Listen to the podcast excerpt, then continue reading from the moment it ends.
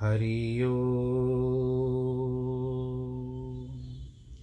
हरि ओ। हरि ओ। गुरुर्ब्रह्मा, गुरुर्विष्णु, गुरुर्देवो, महेश्वरः, गुरुर्साक्षात् परब्रह्म। तस्मै श्रीगुरवे नमः। विघ्नेश्वराय वरदाय सुरप्रियाय लम्बोदराय सकलाय जगद्दिताय, नागाननाय श्रुतियज्ञविभूषिताय गौरीसुताय गणनाथ नमो नमस्ते। नाहं वसामि वैकुण्ठे, योगिनां हृदयेन च, मद्भक्तां यत्र गायन्ति, तत्र तिष्ठामि नारद। जिस घर में हो आरती, चरण कमल चितलाय तहाँ हरि वासा करे, ज्योत अनंत जगाए। जहाँ भक्त कीर्तन करे, बहे प्रेम दरिया। तहाँ हरि श्रवण करे, सत्यलोक से आए। सब कुछ दीना आपने, भेंट करूँ क्या नाथ? नमस्कार की भेंट लो। जोड़ू मैं दोनों हाथ, जोड़ू मैं दोनों हाथ, जोड़ू मैं दोनों हाथ। शान्ताकारं भुजगशयनं, पद्मनाभं सुरेशं, विश्वाधारं गगनसदृशं, मेघवर्णं शुभाङ्गं, लक्ष्मीकान्तं कमलनयनं, योगिवृदानगम्यं वंदे विष्णुं भवभयहरं सर्वलोकैकनाथं। मङ्गलं भगवान् विष्णु, मङ्गलं गरुडध्वज, मङ्गलं पुण्डरीकाक्ष, मङ्गलाय स्तनोहरि। सर्वमङ्गलमाङ्गल्ये शिवे सर्वार्थसाधिके, शरण्ये त्र्यम्बके गौरी, नारायणी नमोऽस्तु ते। नारायणी नमोऽस्तु ते। नारायणी नमोऽस्तु ते। श्रीकृष्णगोविन्द हरे मुरारे, हे नाथ नारायण वासुदेव। श्रीकृष्णगोविन्द हरे मुरारे हे नाथ नारायण वासुदेव, हे नाथ नारायण वासुदेव, श्रीनाथ नारायण वासुदेव, हे नाथ नारायण वासुदेव, श्रीनाथ नारायण वासुदेव श्रीकृष्णगोविन्द हरे मुरारे, हे नाथ नारायण वासुदेव हे नाथ नारायण वासुदेव हे नाथ नारायण वासुदेव नारायणं नमस्कृत्यं नरं चैव नरोत्तमं, देवीं सरस्वतीं व्यास ततो जयमुदीरयेत् कृष्णाय वासुदेवाय, हरये परमात्मने, प्रणतक्लेशनाशाय, गोविन्दाय नमो नमः।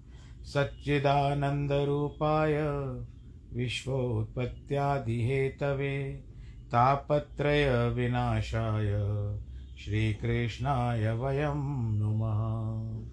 यं प्रव्रजन्तमनुपे तमपेतकृत्यं द्वैपायनो विरह कातर आजु आवह।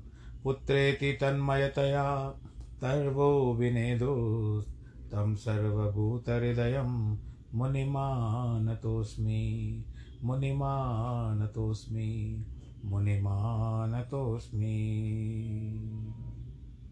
बोलो श्री कृष्ण कन्हैया, लाल की जय। श्रीमद् भागवत महापुराण की जय। प्रिय भक्तजनों, कल का प्रसंग जो था, हम वहाँ पर पंचम जो स्कंद पूरा कर चुके आज हम छठवें स्कंद में प्रवेश कर रहे हैं। और इसमें जो कथाएँ आएँगी, अजामिल की कथा जो आपने सुनी है, वो कथा आएगी। राजा चित्रकेतु की कथा आएगी, वृतरासुर का वध आएगा, इत्यादि इत्यादि, ये सब में उल्लेखनीय है। ज्ञान थोड़ा कम है, फिर भी कथाएँ बहुत है। इसमें तो चलिए प्रभु के चरणों में प्रणाम करते हुए भक्तजनों, आज पहले कथा को फिर पहले अध्याय को आरंभ करते हैं। इसमें कुल मिलाकर के उन्नीस अध्याय है।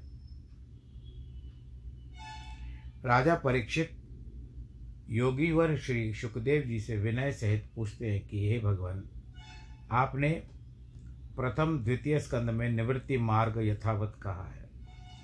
निवृत्ति मार्ग वही मैंने बताया कि जब आप सब कुछ छोड़ करके प्रभु चिंतन में बैठते हो, वो निवृत्ति मार्ग होता है। ध्यान योग में बैठते हो थोड़ी देर के लिए। और सांसारिक बातें छोड़ करके एक थोड़ी देर के लिए, थोड़े समय के लिए। या निवृत्ति मार्ग वो भी होता है कि आपने पूरा संसार ही त्याग दिया, गृहस्थ आश्रम का त्याग दिया, और अब आप निवृत्ति मार्ग में जा रहे हो कि मुझे किसी से भी, किसी में भी प्रवृत्ति नहीं रखनी है। ये मेरा घर है, ये मेरा सब कुछ, धन जमा किया हुआ, ये सब नहीं। हो गया निवृत्ति। यथावत बता के आए हैं। और प्रवृत्ति क्या होती है? अब जिस तरह से मुझे प्रतिदिन कथा करना होता है, आप तक पहुंचाना होता है। तो जब तक मैं कथा पर बैठता हूँ, कथा करता नहीं हूँ, जब तक रिकॉर्डिंग नहीं हो जाती है, तब तक मैं प्रवृत्त रहता हूँ कि मुझे कथा करनी है, आप तक पहुँचाना है, किसी भी तरह करनी है। कभी कभी यथा कदा ना भी होता हो, आपको सूचना दे देता हूँ पहले से। कुछ ऐसे कार्य हो जाते हैं कि जिसको हम पहुँच नहीं पाते, कथा तक पहुँच नहीं पाते। तो अब उस पर होता है कि मुझे, अगर मुझे कथा करनी है तो मैं प्रवृत्त रहता हूँ। भाई, मुझे करनी है। और करते भी, अभी भी प्रवृत्ति में ही हूँ। अभी वर्तमान जो आप सुन रहे हो मेरी ये भाषा, ये जो बा जो बा, का, जो क्या डायलॉग जो सुन रहे हो, संवाद जो मेरा सुन रहे हो ये प्रवृत्ति मार्ग वाला है। जब कथा हो जाएगी, आपको जब कहेंगे, सर्वे भवंतु सुखिना, सर्वे संतु निरामया। तब भी वहाँ से मेरा निवृत्ति मार्ग आरंभ होता है कि कथा हो गई। अब उस समय फिर दूसरी प्रवृत्ति क्या रहती है कि अब मुझे इसको रिकॉर्डिंग के सेशन में डालना है। फिर रिकॉर्डिंग होती है, फिर उसमें जो श्रृंखला होती है, वो सब डालनी होती है। कथा होती है श्रीमद् भागवत ये सब लिखना होता है और तब जा कर के ये कथा संपूर्ण होती है, आप तक पहुँचती है। फिर भेजने का भी एक विकल्प होता है, उसमें भेज करके शुद्ध शांति से बैठ जाओ। तब हो गया निवृत्ति। भाई, अब हो चुकी। बस यही कारण है। जब तक प्रवर्त है है संसार, निवृत्त है तो कुछ नहीं। तो ये हो गया निवृत्ति मार्ग। इससे क्या होता है? निवृत्ति मार्ग से जाने से संसार से भी बंधन भी छूट जाता है और जब शरीर से भी साथ छूट जाता है तो अच्छे लोगों की प्राप्ति होती है और ब्रह्मा जी के संग मोक्ष भी हो जाता है। अब दूसरा आता है प्रवृत्ति मार्ग जो है वह स्वर्ग का सुख देने वाला है, साधन है। अच्छे कर्म करके भी आप प्रवर्त, प्रवृत्ति के बाद निवृत्ति होती है तो अच्छे सुख के बाद भी आप स्वर्ग इत्यादि जा सकते हो। प्रकृति के लिए नए लय न होने से जो पुरुष बार बार भोगार्थ देहांत संभव स्वरूप है, वह भी आपके पीछे वर्णन कर चुके हो। अधर्म स्वरूप अनेक प्रकार के जो नरक हैं, उनका भी अभी आपने वर्णन किया। मनवंतरों की व्याख्या भी आपने बताई है। अभी कथ मनुओं की कथा नहीं आई है मनुओं की कथा आगे आएगी। जिसमें स्वयंभू मनु प्रथम हुए, वहाँ से मनवंतर आरंभ हुआ। इसके पीछे आपने प्रियव्रत और उतानपाद के राजा का वंश बताया, उसका चरित्र वर्णन किया। फिर द्वीप, खंड, समुद्र, नदी, पहाड़, उद्यान, वृक्ष, इन की भी स्थिति बता दी। पृथ्वी मंडल की स्थिति, भाग, लक्षण, प्रमाण, ज्योतिष चक्र, शिशुमार, भूमि के विवर, जिस प्रकार ईश्वर ने रचे, उसी प्रकार आपने व्याख्या की। हे महाभाग, अब वे मनुष्यगण जिस उपाय से घोर कठोर विविध भांति की पीड़ाओं के आधार नरकों को प्राप्त न हो सके अतः इस समय अनुग्रह करके वही कथा आप हमको वर्णन करिए। कर्म भी हो जाते हो और कर्मों के पश्चात भी ऐसा कोई मार्ग सरल मार्ग होना चाहिए जिससे कर्तव्य रहते रहते ग्रस्त जीवन से भी अगर कोई मुक्ति पाना चाहता है तो वो पा, पा सके। सुखदेव जी कहते हैं ये मेरा मत है। सुखदेव जी कहते हैं कि हे राजन, जो पुरुष शरीर अथवा मन व वचन से कोई पाप करके इस लोक में उसका प्रायश्चित मनु ऋषियों के द्वारा कहे अनुसार नहीं करते हैं तो जिन नरकों में नाम प्रथम कहे आए, पहले बता के आए हैं, उसकी सारी घोर पीड़ा उनको रहनी हो, पड़ी सहनी पड़ेगी, और वो नरक में जाएँगे ही जाएँगे। इसीलिए मरने से पहले, अर्थात जीवित अवस्था में जितनी विपत्तियों से बचा जाए मन को भी नियमित रखा जाए, पापों से छुटकारा पाने के लिए प्रायश्चित का अनुष्ठान करने का यत्न करना उचित है, नहीं तो अधिक समय बीत जाने से दुगना प्रायश्चित करना पड़ेगा। अब आप समझते हो, जिस तरह से कोई संभ्रांत व्यक्ति होता है, एक बड़ी कुर्स अहदे पे बैठा हुआ है, आप जाकर के उसको चोटी कर सकते हो, उसको थप्पड़ मार सकते हो। नहीं भाव है आपका। रेस्पेक्ट है। आप आदर करते हो। मुख्य अतिथि बनाया आपने तो आपको उसका आदर मान करना है। उसका आदर मान करोगे तो उसके समक्ष कर्म करने से बचोगे। कोई गलत कर्म करने से बचोगे कुछ आ, कुछ दूसरे शब्द कहने से अपशब्द कहने से बचोगे। क्या सामने वाला क्या सोचेगा? अब प्रभु के पास भी ऐसे ही रहते हो। प्रभु के पास भी आप अपशब्द कहने से बचना चाहिए आपको। मान सम्मान उतना ही देना चाहिए प्रभु को। और प्रभु तो सबसे बड़े हैं। ये व्यक्ति तो थोड़ी देर का है जिसको आप पदवी पे बिठा चुके हो। पर प्रभु तो महाप्रभु है। दूसरी बात क्या आती है कि कर्तव्य जो होता है कि थोड़ी देर में यदि कोई छोटा सा कार्य हो गया तो अब अंग्रेज़ों का जो शब्द का प्रचलन है, वो हम तुरंत कह देते हैं, सॉरी। उसके घर भीतर तक प्रवेश ना करने दो। अगर हो भी जाती है भूल तो भीतर तक प्रवेश ना करने दो सामने वाले के मन के भीतर। उसको तुरंत अगर आपने ये शब्द कहा, सॉरी कह देते हो, और आजकल तो वो प्रचलन ख़त्म हो गया, हमें क्षमा करें, भूल हो गई, ऐसे तो नहीं है। बड़े बड़े बुज़ुर्ग लोग भी आजकल सॉरी कहते हैं। घर कर चुका है। हम ऐसे नहीं कहते कि आप उसको सॉरी मत कहो, कहिए बिल्कुल सॉरी तो सामने वाला भी क्षमा कर देगा कि भूल से हो गई है। पर आप उसको अपशब्द भी कहोगे और बुरा भला भी कहोगे और साथ साथ में उसका अपमान भी करोगे तो इतनी कोई भी आएगा तो उसके बुरा तो लगेगा ही। और आपने समझ लो छोड़ दिए इस बात को। उस व्यक्ति को छोड़ दीजिए। आप अपने परिवार के लिए कुछ चोरी चकारी करके आते हो या क्या भी करते हैं? कोई करते थे जैसे हम लोग पढ़ते हैं एक चोर था उसके पीछे सिपाही पड़े थे। ये कहानियाँ थी। आजकल भी चोर ऐसे नहीं कि चोर ख़त्म हो चुके हैं। डाकुओं का प्रचलन कम हो चुका है। वो उस समय की बात जो होती थी उसके बाद आ, बस अभी वो कम हो चुका है। ना के बराबर है अभी परंतु आपका मन का जो चोर है, उसको संभाल करके रखो। तो जितना हो सकता है कि अपने कर्म पर विचार करें कि मैंने कर्म क्या क्या किए। आप लेखा जोखा रखते हो अपने धन का। ये होना चाहिए, ये होना चाहिए, ये होना चाहिए। आज मैंने यहाँ पर खर्चा किया, आज मेरे पास इतना आया, इस तरह से हुआ, उस तरह से हुआ। ये सारा आप लेखा जोखा रखते हो और एक लिखना शुरू कर देते हो कि इतना इसको मैंने दिया, इतना दिया। ये सब लिखने के बाद आप रहते हो, निश्चिंत हो जाते हो कि आज मेरे साथ ऐसा कर्मों को नहीं लिखते हो, कोई भी कर्म लिखता नहीं है। परंतु भले आप न लिखते हो, ऊपर आपका कर्म दर्ज हो जाता है ऊपर वाले की दरबार में। बोलो, नारायण भगवान की। फिर अच्छा हो अथवा बुरा। इसीलिए जितना हो सके अपने कर्मों का प्रायश्चित कर लो।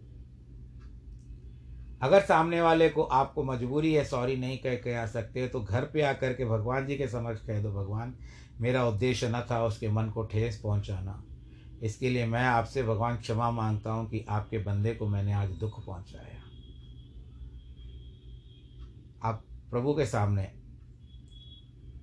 अंग्रेज़ों में एक कहावत है, चर्च में जाते हैं और उनके मन में एक बड़ा बोझ रहता है, भारी बोझ रहता है तो वो किस तरह से निपटारा करें?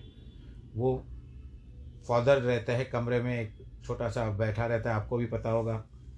एक छोटा सा चैम्बर होता है, उसमें फादर उनको देखता भी नहीं है। जो चर्च का पादरी होता है, वो उनको देखता भी नहीं है।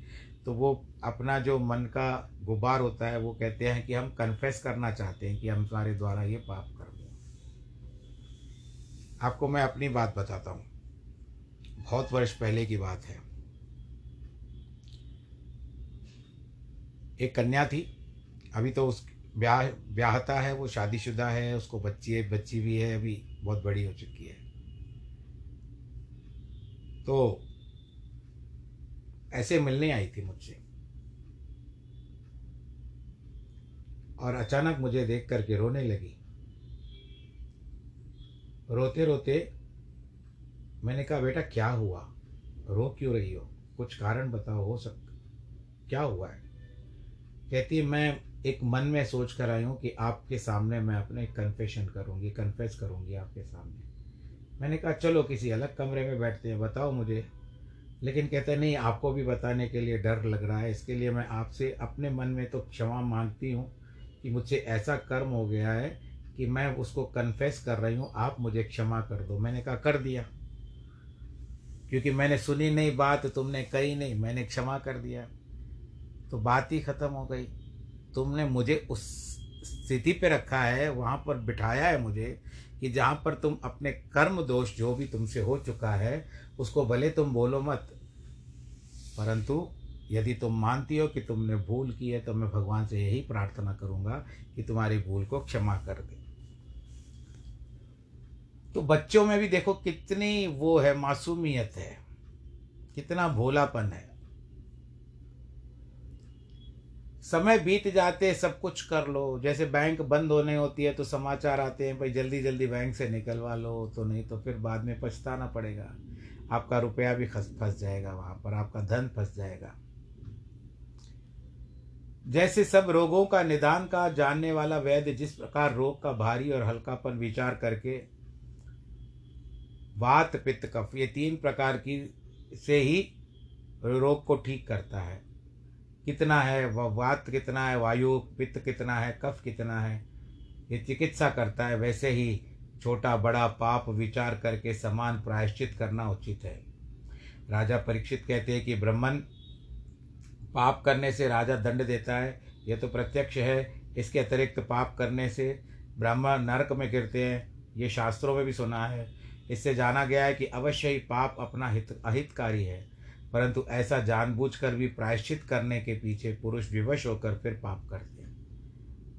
इसके लिए बारह महीने व्रतादिकों को किस प्रकार प्रायश्चित करके गिन सकें, इसके लिए मूल सहित दोष की निवृत्ति से नहीं होता।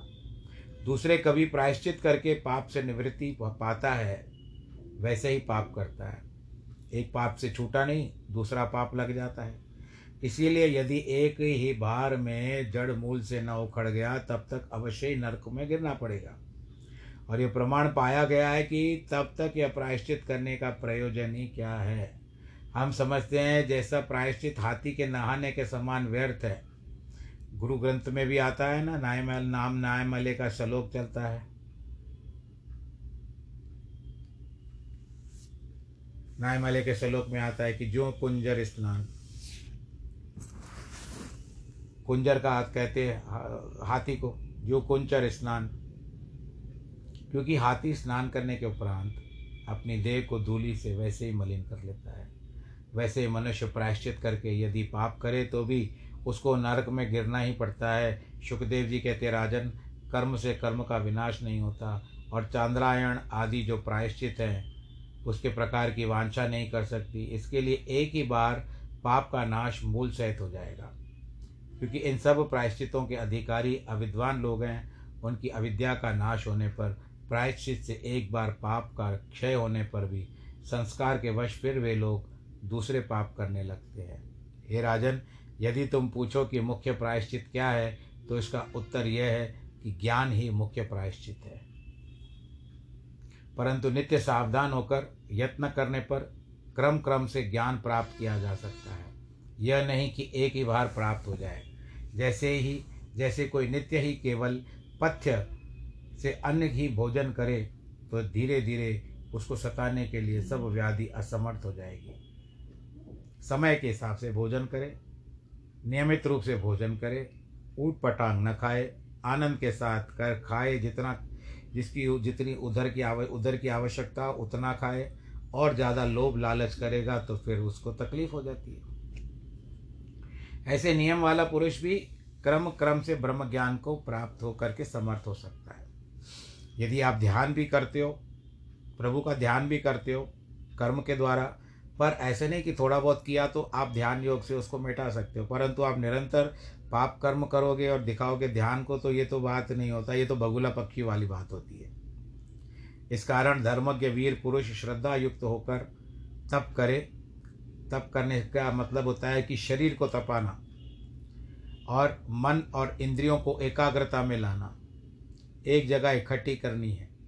ये आप सब लोग तब करते हो, अगर पुरुष हो तो अपनी व्यवस्था जो आपकी बनी रहती है, तब आप एकाग्रता से उस समय करते हो। और जैसे स्त्री होती है, भोजन बनाने के समय वो सारा ध्यान केंद्रित उसका भोजन के स्वाद में होता है। भोजन में ये डालना चाहिए, वो डालना चाहिए। उसी समय उसका हाथ मिर्ची के डब्बी की ओर जाएगा, उसी समय उसका हाथ मिर्ची के नमक के डिब्बी की ओर जाएगा, या ये मसाला है, वो मसाला है, हींग की तरफ़ जाएगा।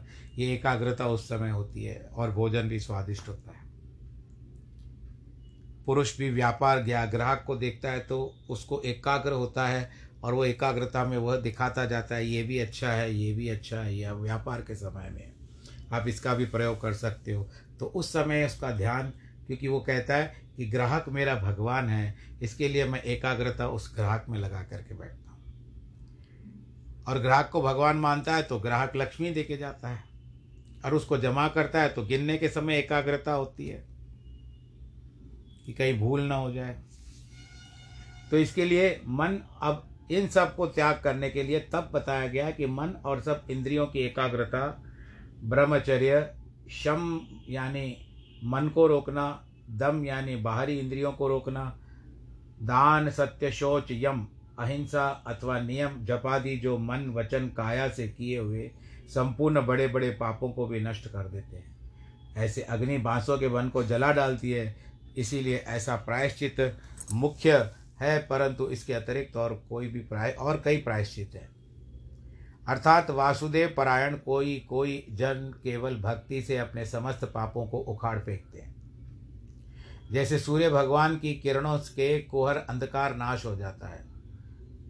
हे कौरवराज, ये भक्ति मार्ग, ज्ञान मार्ग से अधिक श्रेष्ठ है, क्योंकि पापी पुरुष भगवान में मन समर्पण करके, भगवत भक्त पुरुषों की सेवा में मन लगाने से जिस प्रकार पवित्र हो सकता है, वह तपस्या आदि करने में ऐसा पवित्र कमी नहीं, कभी नहीं हो सकता।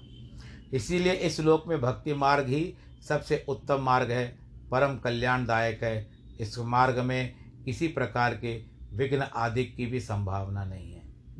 सुशील, दयालु, निष्काम, नारायण, परायण, साधु लोग इस मार्ग में नित्य वर्तमान रहते हैं।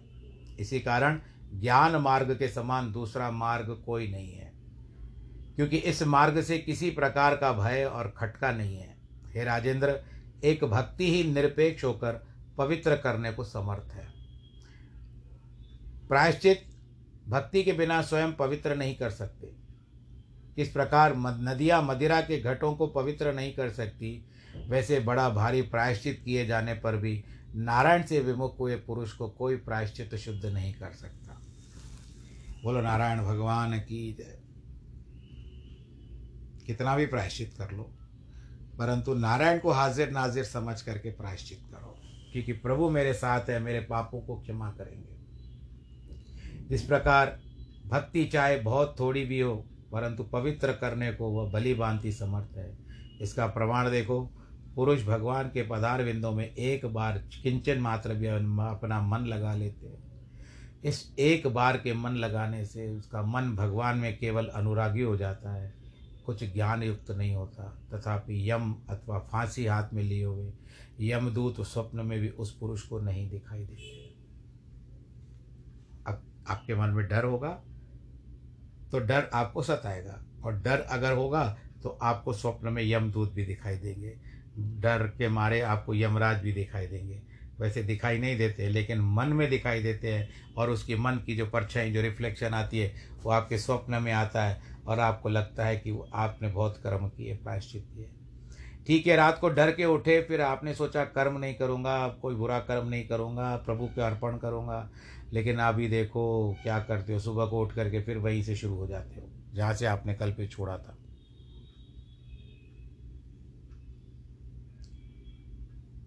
इसके लिए हे राजन, इस विषय में अनेक लोग एक पुरातन इतिहास का उदाहरण करते हैं। विष्णुदूत और यमदूतों का संवाद भी बताया जाता है। क्योंकि एक बार किसी भी मोह में व्यक्ति पड़ता है, अनुराग हो जाता है उसका, उसके प्रति। फिर उस अनुराग का उसको अनुसरण करना आरंभ करता है। उसके पीछे अपना जीवन छोड़ देता है। सब मर्यादाएँ पार कर जाता है, लांग जाता है। और फिर वहाँ तक चला जाता है, जिसको कहते हैं गर्त, कीचड़, दलदल। ऐसे को बहुत सारे बातें हैं, जहाँ पर फंस जाता है तो निकलना फिर उस कीचड़ में या उस दलदल में वो धसता चला जाता है और धसते धसते धसते, यानी इतनी गहराई में चला जाता है, निकलना भी मुश्किल और उसमें वो फंस के मर, मृत्यु को प्राप्त हो जाता है। तो ये संसारिक मायाएँ जो है आपको प्रलोभन देती है। प्रलोभन देने के कारण आप उनमें फंसते जाते हो और उन कीचड़ रूपी दलदल में धंसते जाते हो, जिससे आप पार नहीं पा सकते। अगर आपका कंधे कंधे तक यानी गले तक आपका कीचड़ आ गया या दलदल में आप फंसे तो उस समय दूसरा कोई भी नहीं आएगा आपको निकालने के लिए जब तक कोई क्रेन ना आ जाए। अब क्रेन कहाँ तक आएगी? या कोई ऐसा कोई साधन न मिले कि कोई ला बड़ी लाठी, बाँस की लाठी आपको दे दे, आप उसको पकड़ो और वो दूसरा वाला जो आपके खींचना चाहे, वो आपको उस लाठी से खींचने का प्रयत्न करे। या कोई रस्सी है, उस रस्सी से आपको खींचने का प्रयत्न करे। अगर कोई नहीं आता है तो भगवान ही जाने उस व्यक्ति की गति क्या होगी। सबके लिए भला ही सोचना चाहिए। अर्थ नहीं कि सभी दल पर ये माया रूपी दलदल में फंसते हैं। तो उसमें से निकलना उसका बहुत दुबर हो जाता है। इसके लिए जाओ ही मत। और अगर एक दो बार हो भी गया तो अपने प्राय कर्मों का प्रायश्चित कर लो। इसमें एक बहुत अच्छी बात बताई गई है कि एक बार यमदूतों का और भगवान नारायण के जो पार्षद हैं, उनका आपस में वार्तालाप हुआ है। अब उस वार्तालाप में किसके लिए हुआ, क्या हुआ, क्यों हुआ,